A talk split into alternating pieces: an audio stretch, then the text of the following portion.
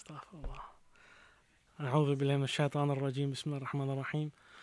الحمد لله رب العالمين وصلى الله وسلم على نبي الأمي وعلى آله وصحبه وسلم. طريقة والصحبة والخير في الجمعية. أحمد يا سيدي يا سلطان.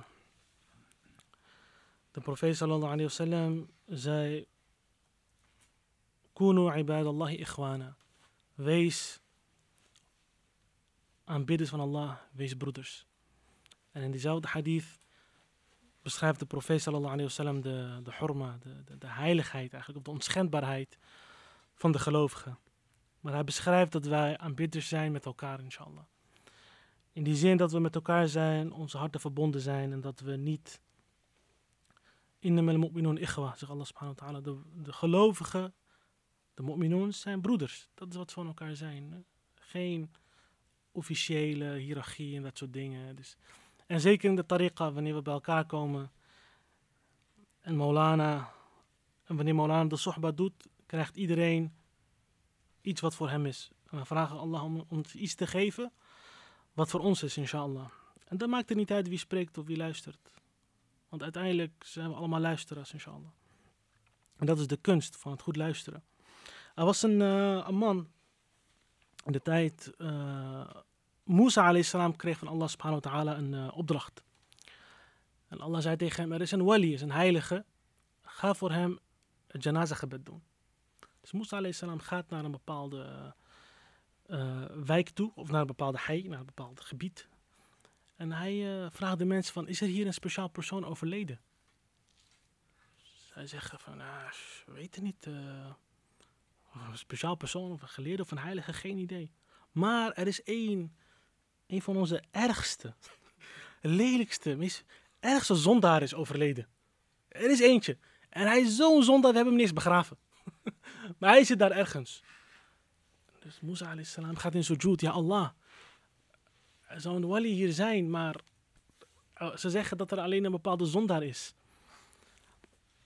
En uh, toen heeft Allah aan hem geopenbaard wat de situatie van deze persoon was. Dus deze persoon was een grote zondaar, een hele grote zondaar. En hij, op een, hij was zo dorstig dat hij bijna doodging van de dorst. En hij vroeg de mensen, oh mensen, alsjeblieft, ik ga, ik ga bijna dood van de dorst. Geef mij wat te drinken. De mensen zeiden, ze, zeiden, wij weten wat voor zonde jij bent. We gaan jou niks geven. We gaan jou geen water geven, niks. En toen was zijn hart zo gebroken dat hij duade in Allah. Hij zei, Allah, ik heb mijn leven lang gezondigd bij, aan u. Zoveel gezondigd. En u heeft nooit iets van mij onthouden. Heeft mij nooit weerhouden van u. U heeft me altijd de risk gegeven. En ik vraag deze mensen alleen één ding. Een klein beetje water. En ze onthouden mij. Allah heeft hem op dat moment, heeft op dat moment zijn hart geopend voor zijn genade, voor de rahma van Allah subhanahu wa ta'ala. En hij is gestorven van zijn wali. Toba. Dat de deur van Toba, degene die de deur van, dat Allah de gunst geeft om de deur van Toba open te doen, is, uh, is een heel gelukkig mens. Is een heel gelukkig mens. Er, was een, uh, er waren een aantal struikrovers. En in de islamitische tijd, de, de oude tijden, dit waren de ergste mensen. Want zij waren, dat waren mensen vaak met wapens, langs de weg. En als je langskwam met je karavaan of alles, kon je beroofd worden, aangevallen worden, alles. Dat is heel erg. Er staat ook een vrij erge bestraffing op. Dus deze groep struikrovers, en deze man, uh, subhanallah, hij uh, hoort iets op een boom en hij raakt geïnteresseerd en hij ziet iets gebeuren. En hij, hij klimt in een boom en hij kijkt en hij ziet een mus en een slang denk, oké, okay, een slang, hoe kan dat nou? En hij, maar hij kijkt goed en hij zegt, hey, wacht even. Die slang is blind. En toen keek hij weer en toen dacht hij, hey, toen zag hij dat die mus eten bracht en aan de slang gaf. En toen realiseerde hij, wacht even.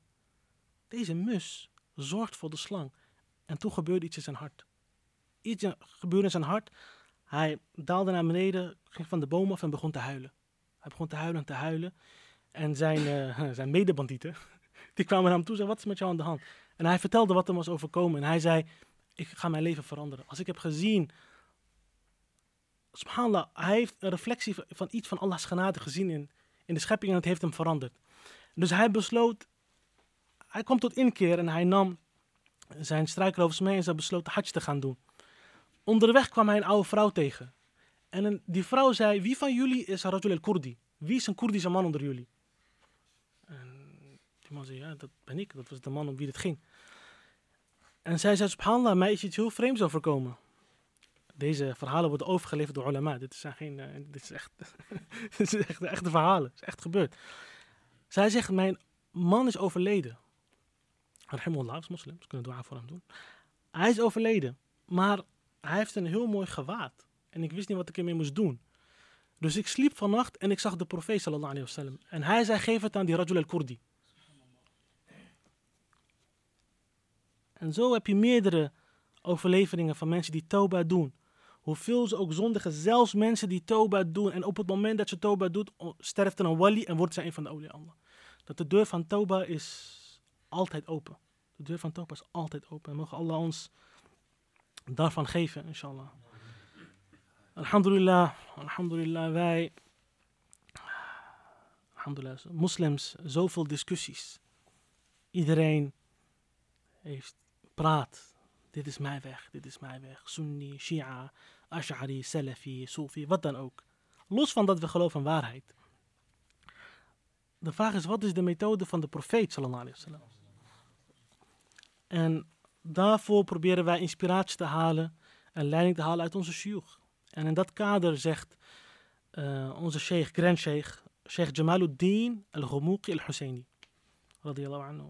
Hij zegt dat op deze weg laat de persoon, laat de persoon, de gelovige, beginnen met zijn geloofsleer. Tashih. Hij zegt letterlijk, je geloofsleer dient op orde te zijn. Jij weet van Allah subhanahu wa ta'ala wat wij noodzakelijk toeschrijven aan Allah. Dat hij bestaat, beginloos is, eindeloos, niet de schepping gelijk, volledig onafhankelijk is. En dat hij één is in zijn essentie, zijn eigenschappen en zijn daden. Dat je dat weet. En dat hij kracht, macht, kennis, leven heeft.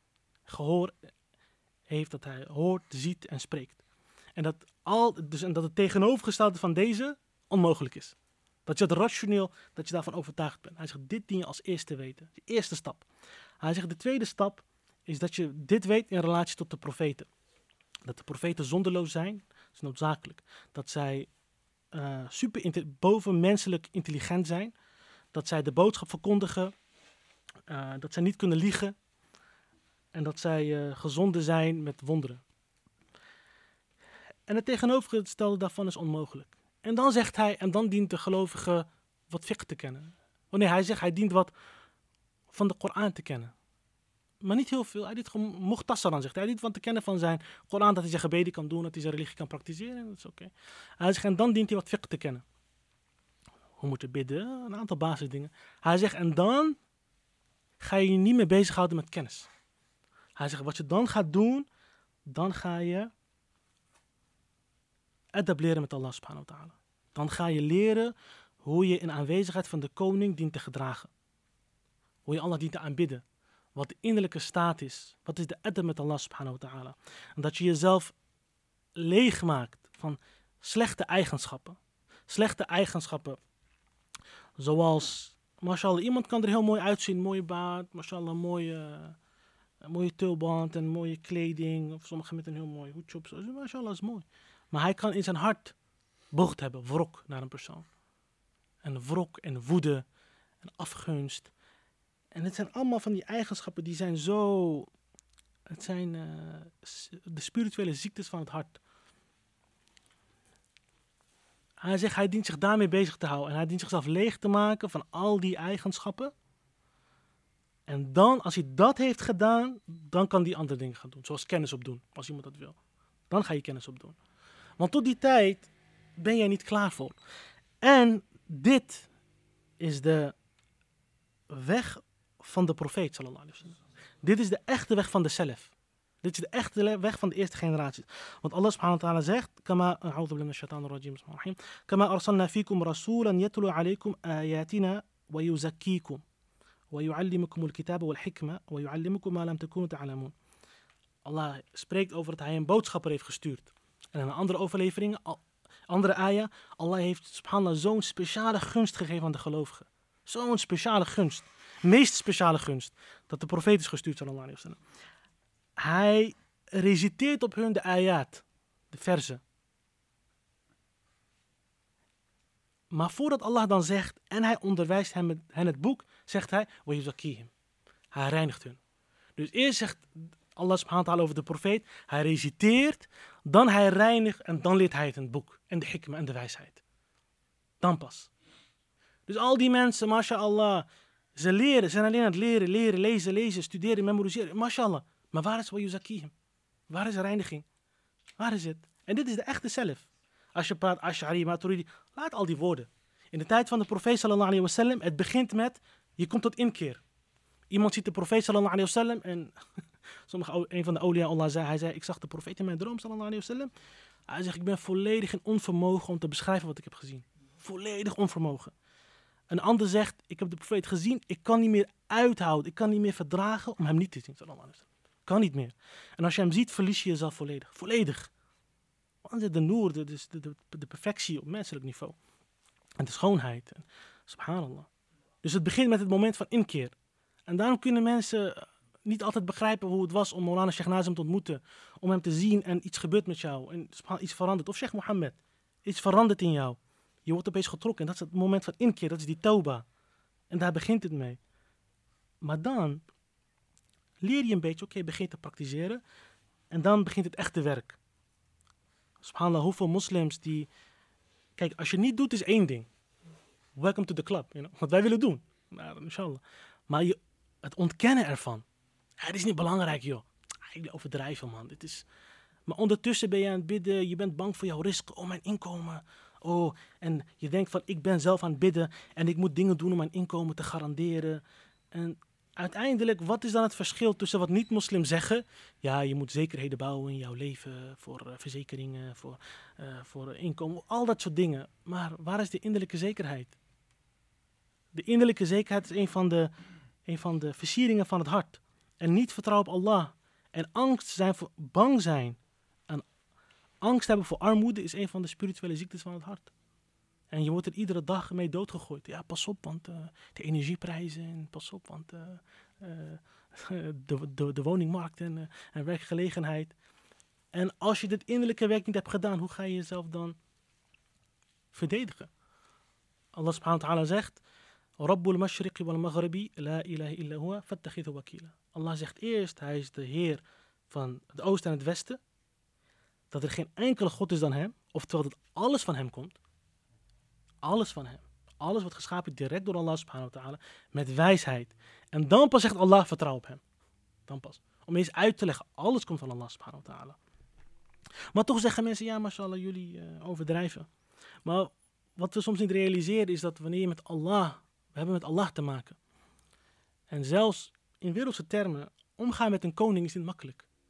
Er was een man, uh, de koning had een droom. En hij zegt, roep, al, roep mij droominterpretatoren, interpretatoren, die, ja, die mensen die, uh, dat, die, die kennis hebben. Breng ze naar mij toe. Dus al die mensen komen en hij vraagt aan één, oké, dit is mijn droom. Wat is de betekenis? Hij zegt, oh mijn koning, die droom heeft een bijzondere betekenis, namelijk uh, uw hele familie zal sterven. De koning zegt, oké, dood hem. dus hij wordt direct gedood. Hij zegt tegen de volgende, wat is de betekenis van mijn droom? Die tweede man was slim. Hij ziet wat is gebeurd met de vorige. Hij zegt, oh mijn koning, de betekenis van uw droom is een hele, heeft een hele mooie betekenis. U zal het langste leven van uw hele familie. En toen zei hij, beloon deze man. Het is adab. Het zijn de kleine, simpele dingen van adab. Dat wanneer jij zondigt, dat je zegt, oh Allah, dit is echt 100% mijn fout. Is echt, dit komt echt van mij. Maar als je een goede daad doet, zeg je, oh Allah, dit is van u. Ik heb niks mee te maken. Stond voor mij geschreven. U heeft het makkelijk voor mij gemaakt. Subhanallah, als u mij aan mijzelf overlaat, dan ben ik verpest. Daarom zegt Rasulullah, ila. Laat mij niet over aan mijn ego voor een oogwenk. Oogwenk. En zelfs de profeet sallallahu alayhi wasallam, als, als sommige sahaba plannen gingen maken, zei hij tegen hen, de dood is sneller dan dat. En een keer, subhanallah, hij zegt zelfs, ik denk zo vaak aan de dood, zelfs in een oogwenk denk ik aan de dood. Om de sahaba te trainen, om dat innerlijke werk te doen, om ze te reinigen. Hoeveel voorbeelden is het dat de profeet, zijn er dat de profeet sallallahu alaihi wasallam de metgezellen reinigt? Eén keer kwam hij langs een aantal sahaba die uh, ze waren uh, dadelbomen aan het uh, kruis bestuiven. En ze waren daarmee bezig en de profeet sallallahu alayhi wasallam zei, hij zegt, ik denk niet dat het veel uitmaakt. En toen liep hij weg. Toen dachten ze, oh, Rasulullah heeft gezegd, we gaan het laten. Dat is een bekende hadith. Daarna was er helemaal geen. Uh, het, het, resultaat was er niet. Oftewel, de, de, de kruisbestuiving was mislukt. Ze gingen naar Rasulullah toe, sallallahu alaihi wasallam. Ja, Rasulullah, er is geen, uh, er is geen resultaat. Toen zei de profeet sallallahu alaihi wasallam: Antum adra bi umuri dunyakum. Jullie weten beter over jullie wereldse leven. Nou, sommige mensen, en ik ga geen namen noemen, sommige selfies, zeggen ja. Rasulullah weet niet hoe een kruisbestuiving werkt. Dus sommige mensen in de dunya kunnen meer kennis hebben dan de profeet sallallahu alaihi wasallam. Maar iemand die opgegroeid is in het Arabisch Schiereiland, 40 jaar daar heeft gewoond, begrijpt niet wat het is dat zo, zoiets simpels agrarisch in die maatschappij. Nee, de, de ulama zeggen dat de profeet sallallahu alaihi wasallam zag dat die metgezellen, of misschien waren ze pas bekeerd, dat zij vertrouwden op de daad die zij deden. Niet op Allah. Zij dachten, oh, wij doen dit en dit is voldoende. En toen zei hij, het maakt niet veel uit. Oftewel, hij wilde dus een hoger niveau van eenheid, van vertrouwen en van yakin, van zekerheid laten zien. Dat probeerde de profeet sallallahu alaihi ze te leren. En toen kwamen ze terug en toen zei de profeet sallallahu alaihi wasallam, jullie weten beter van jullie wereldse leven. Met andere woorden, dat de kennis van het volgende leven zal belangrijker moeten zijn. Maar dit is hoe de profeet sallallahu alaihi wasallam iedere metgezel op zijn niveau traint. En dat is duidelijk in de Koran. Is de weg van de Koran.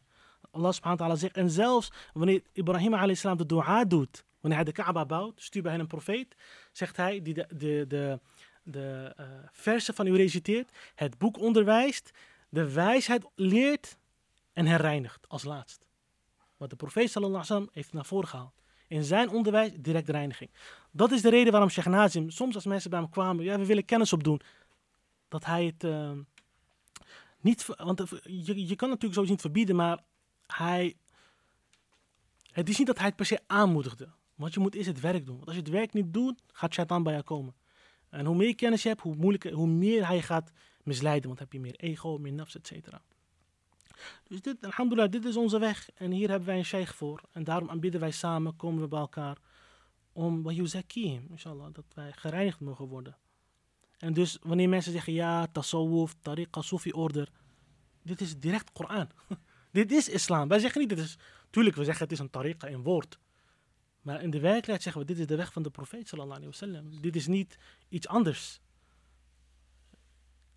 En mogen Allah subhanahu wa ta'ala ons makkelijk maken op dit pad. Mogen Allah subhanahu wa ta'ala ons, onze imaan versterken. Mogen Allah subhanahu wa ta'ala ons en bijzonder mij vergeven voor woorden zonder daden. Mogen Allah mij vergeven, mogen Allah jullie zegenen en verheffen hun status. Bi hurmat al-habib, bi hurmat al-fatiha.